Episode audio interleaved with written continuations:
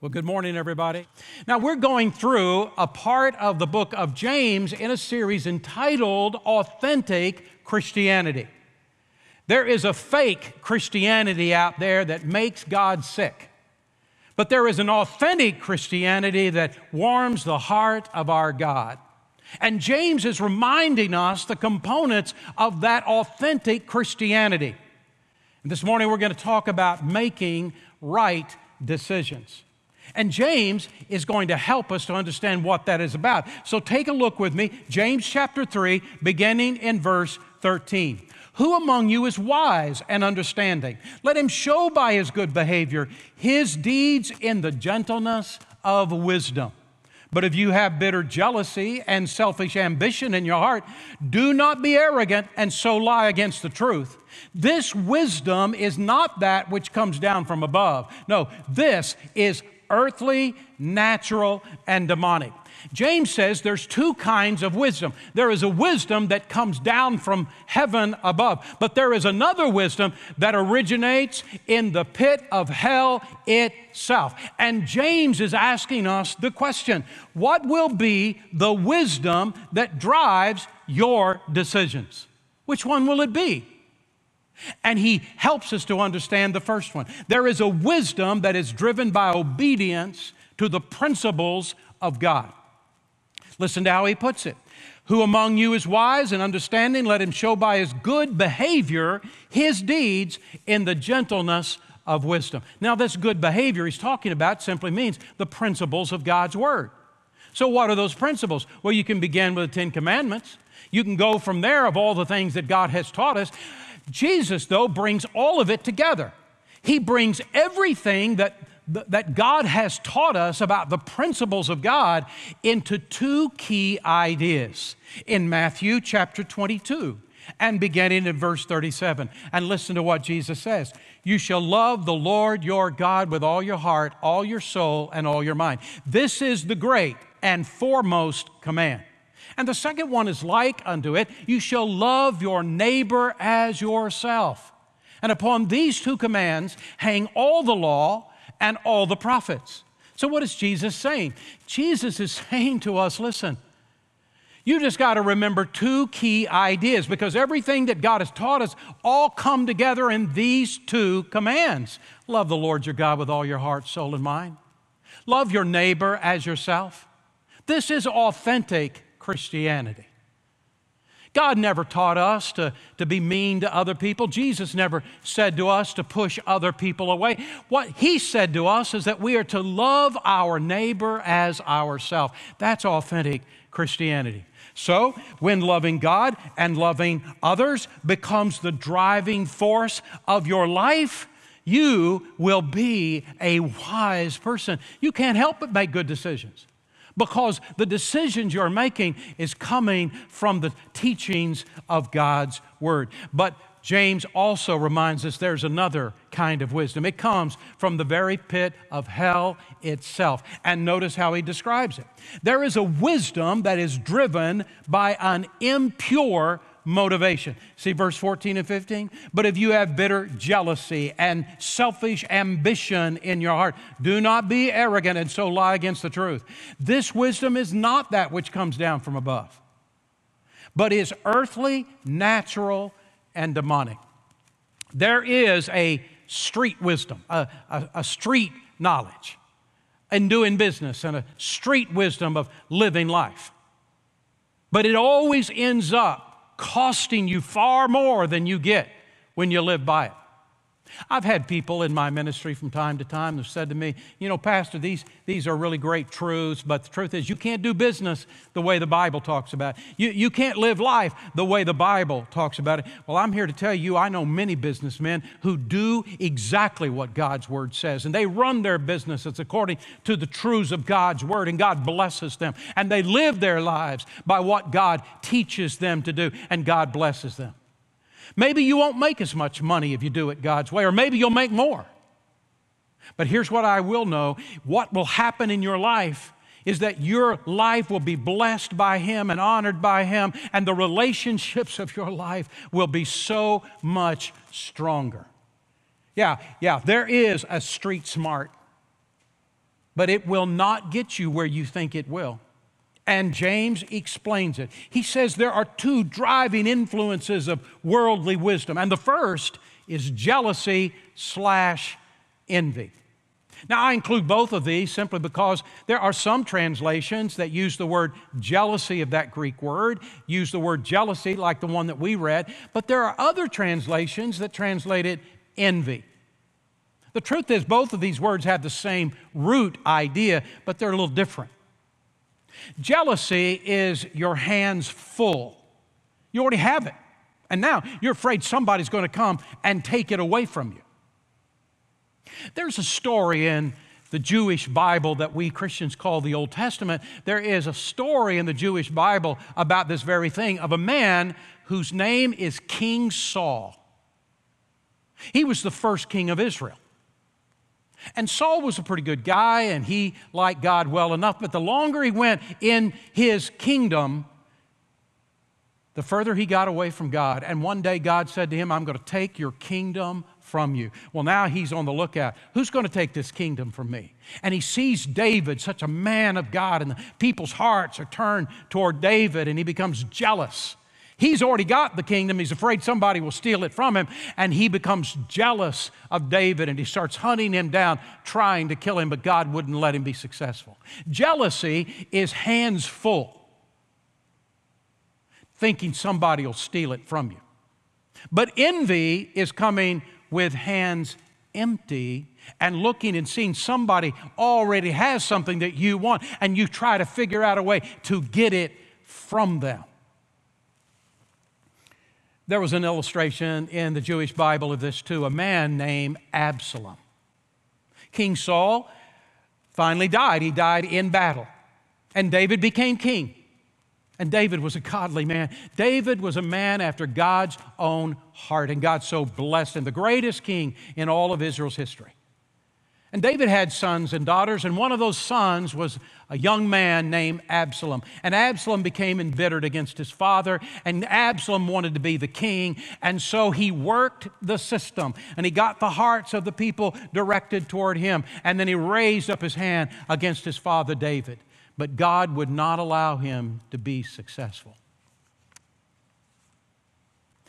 Neither jealousy nor envy ever brings honor to God. It only destroys relationships and it only distances God from our heart. So I'm asking you the question what decisions are you making on the basis of jealousy? On the basis of envy? How many things do you buy because somebody else bought them and somehow you got to be like them? Sometimes, somehow you got to have as much as they have. And so you go out and get it. You don't really need it. It's probably not the right thing to do, but you buy it anyway. How many decisions have we made like that? How many hours do we keep putting in? More and more hours trying to get more and more money because the more money we have, the closer we become like those people that are our neighbors. But all the while, damaging the relationships of our family and moving further and further away from God. The driving influence of decision making that the Bible calls evil is jealousy and envy. But there's a second one. The second is selfish ambition. Selfish ambition has as its heart a me centered philosophy. Well, if you get in my way, I'm going to run right over you. I don't care what happens to you, it's all about me. I'm going to run over you, I'm going to get what I want no matter what I've got to do. I will do whatever it takes to do for me to feel successful. It's the me centered philosophy. And how many people get destroyed in the wake of it all? How many relationships are damaged because of that? The person who is dominated with the desire of pushing themselves to the top are the ones who have that selfish ambition that James is talking about. Listen, God is able to elevate your life. God is able to open doors and close doors, and every door, whether He opens it or closes it, is a blessing from Him. And God says, Why don't you just do this? Why don't you trust me? Why don't you work hard? Why don't you do your very best? And let me open what doors I want to open and close what doors I want to close. And why don't you trust me? And all the while, I'll be blessing the relationships of your life. When copying the world's standards of success characterizes our life, the results will always be broken and ruin relationships. And that's what James is saying in James chapter 3 and now verse 16. For where jealousy and selfish ambition exist, there is disorder and every evil thing. And James is saying this is the wisdom from hell itself. But you and I can live in a different way.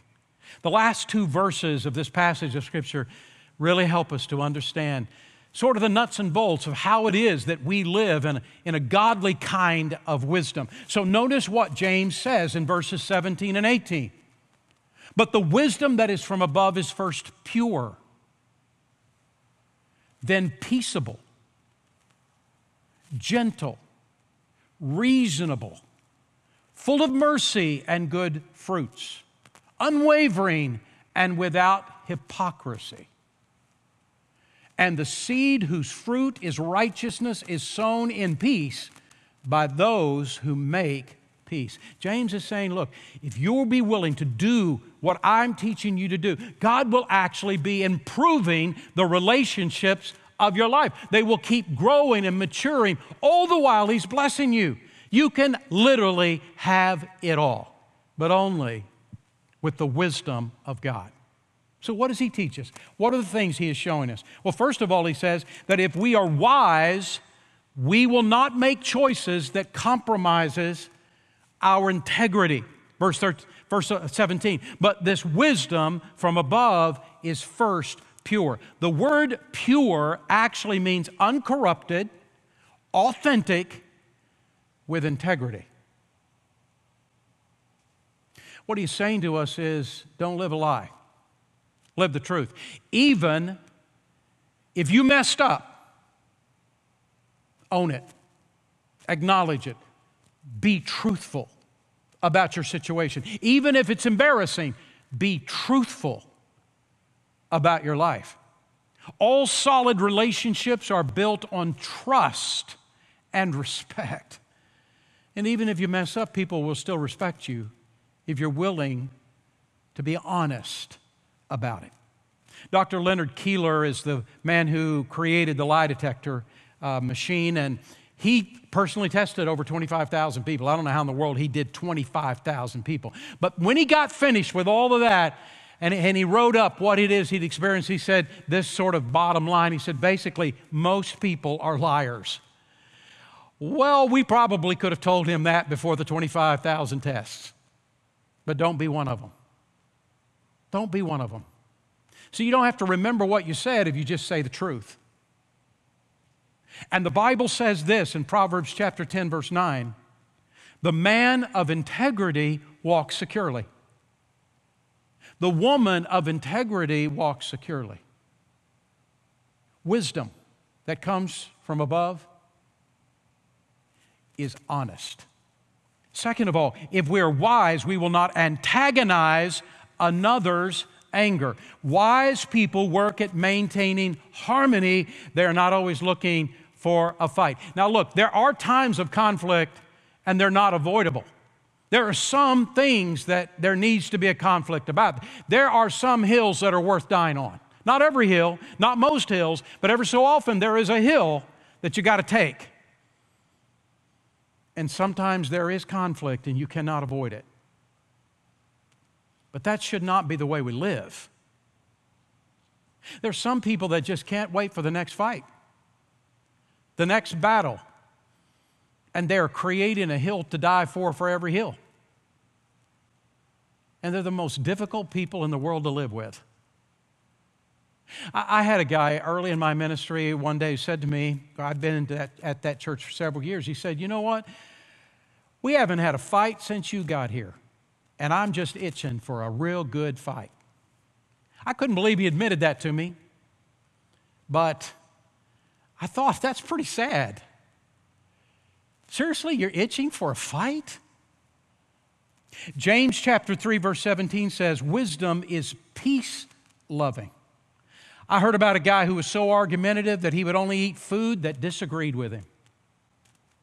Okay, I know that is so corny, but I read it and I thought, I got to figure out a way to work that in somehow in this message. William James says this The secret of wisdom is knowing what to overlook. Some things are just not worth the fight. Have the wisdom to discern what is. What is the battle that you've got to do? What's the hill worth dying on? But don't make it every hill. Proverbs chapter 20, verse 3 says this Any fool can start arguments. The wise thing to do is to stay out of them. And then there's the third thing that James teaches us. If we are wise, we won't minimize each other's feelings. James 3:17, wisdom is considerate. It's also the word gentle. The word considerate means mindful of others people's feelings. You're not going to be surprised by this, but the two top presidents in American history in my book is George Washington and Abraham Lincoln. I just look back with such respect of those two guys. They weren't perfect men, but, but they were fantastic presidents, and I, I really admire them. And I don't always know which one I admire the most, it sort of fluctuates back and forth. Abraham Lincoln was an incredible man, an amazingly powerful, strong individual. He got us through the Civil War. I have the greatest respect for him, and he was known as a gentle man. Not all the time, he could have a, temper, but he was also known as a man who considered other people's feelings. He invited a guy to come to the White House. He was sort of a backwoodsman type guy, maybe in the backwoods of Pennsylvania or someplace. And he had done something really wonderful. And, and uh, President Lincoln wanted to give him a special notation. And so he asked him to come to Washington. The man did. He, he asked him to come to the White House. He visited the president. And there was a dinner that he was invited to come to. Now, it wasn't just a dinner between him and the president. There were a lot of people there, senators and their spouses. They were all around the table. It was a big table, and, and it was full. And this man, this backwoodsman, was there. But he didn't have all the social graces that the others had. When the coffee was served, this backwoods guy poured some of that coffee into the saucer and blew on it and then drank the coffee out of the saucer. Other people looked at him, and I mean, everyone just stopped dead in their place and watched this guy, could hardly believe it. And even the president was a little surprised. And then there was some snickering and some laughing. And so the president made a statement so everybody would turn attention back to him. And then he took his cup of coffee and he poured a little bit of coffee in his saucer and blew on it and drank the coffee out of the saucer. Well, the president has done this now, so everybody around the table starts pouring their coffee into the saucer, and they all drank their coffee that way. Because this man, this great president considered the feelings of others. Number four, if he says, if we're wise, we will be teachable. James 3:17, wisdom is reasonable. It means a person who is open to reason. It means a person who is teachable, that hears other people out. Not every idea that we hear is an idea that we ought to accept, most of them aren't but at least maybe we can listen. To be teachable means to be willing to listen, willing to be open to ideas and suggestions. Uh, the RSV version says this way it is open to reason. The Living Bible says it allows discussion. Proverbs 12, verse 15 says, A fool thinks he needs no advice, but a wise man listens to others. So, how wise are you? Here is the fifth thing if you're wise, you will forgive each other's failure. Wisdom is full of mercy, he says, and good fruit. Have you ever forgiven and then forgotten? Did you ever forgive and then forget? Or Did you just hold on to it a little while and then bring it up a little bit later on? There were two women that were walking down street, down, down Main Street, and they were uh, walking on the sidewalk, and they looked across the street and they saw another man who was coming the other direction. And one of the women turned to the other woman and said, Hey, there's that guy. There's that guy that treated you so badly. Here's that guy that was so mean to you. He's right there. And the woman turned to the woman who pointed out the guy and she said, You know what? I clearly remember forgetting about what happened. Is that what you do? You see, the Bible says in Proverbs 17, verse 9, love forgets mistakes. Love forgets mistakes. Nagging about them parts even the best of friends. Being historical, not hysterical, being historical can damage even the best of relationships. Part of the whole idea of wisdom from above is that we make a decision that I let it go. Don't hold on to it till later. I let it go. And I forgive. And here's the last one. If we're wise, we will be real in our relationships. James chapter 3, verse 17. Wisdom is impartial and sincere. Sincere, authentic, real. The greatest thing that can ever happen to the relationships of your and my life is that we're just us. We're just us. One of the great things that, that I have noticed about life as I've walked through it these years is that one of the great things that you learn is about who you are. Coming to understand you and accepting how God made you, how God wove you together. Just coming to the place to accept yourself.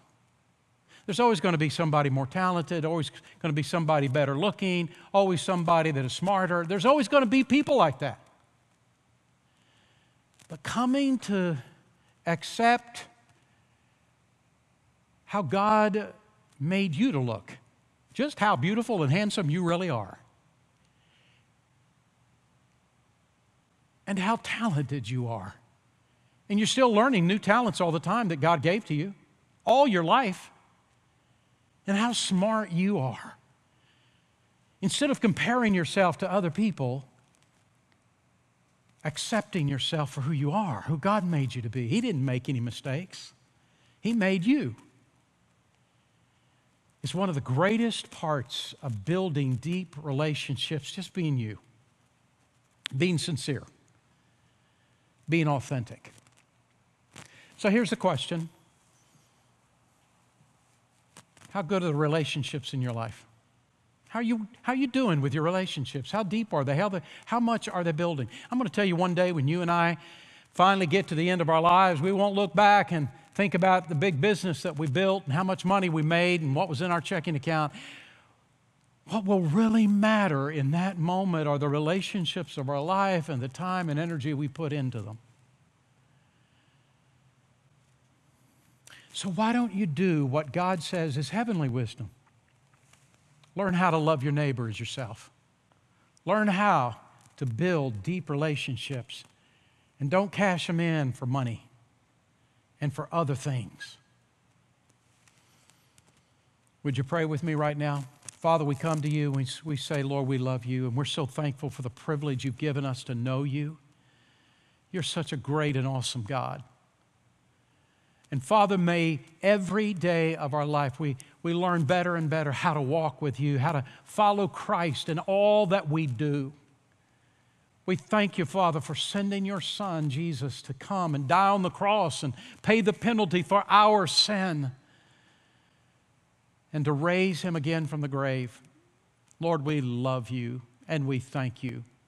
And now, Father, help us every day to learn how to live better and, and to live more according to the principles of your word and take these truths that James has taught us and, and to um, apply them to our lives as well. Father, I pray for many that are listening right now. Lord, bring them into relationship with you through your Son, Jesus. may this be the day of their salvation. Father, I pray for many right now that are listening that need to recommit their hearts to Jesus Christ today. I pray you'd move in hearts. And Father, for all of us, may we learn today to live better and more fully in our relationship with you. And we pray this in Jesus' name. Amen. I hope that you'll visit our Next Step Center, talk to one of our ministers today. Now, I always end the service the same way, and so I'm going to ask you in just a moment to say our purpose statement with me. But then, right after the purpose statement, you're going to see a video about what we experienced Friday night. You're going to love it, so stay tuned to that. Would you say it with me? Our purpose is to love and lead all people to life change in Christ. God bless you. Have an awesome week.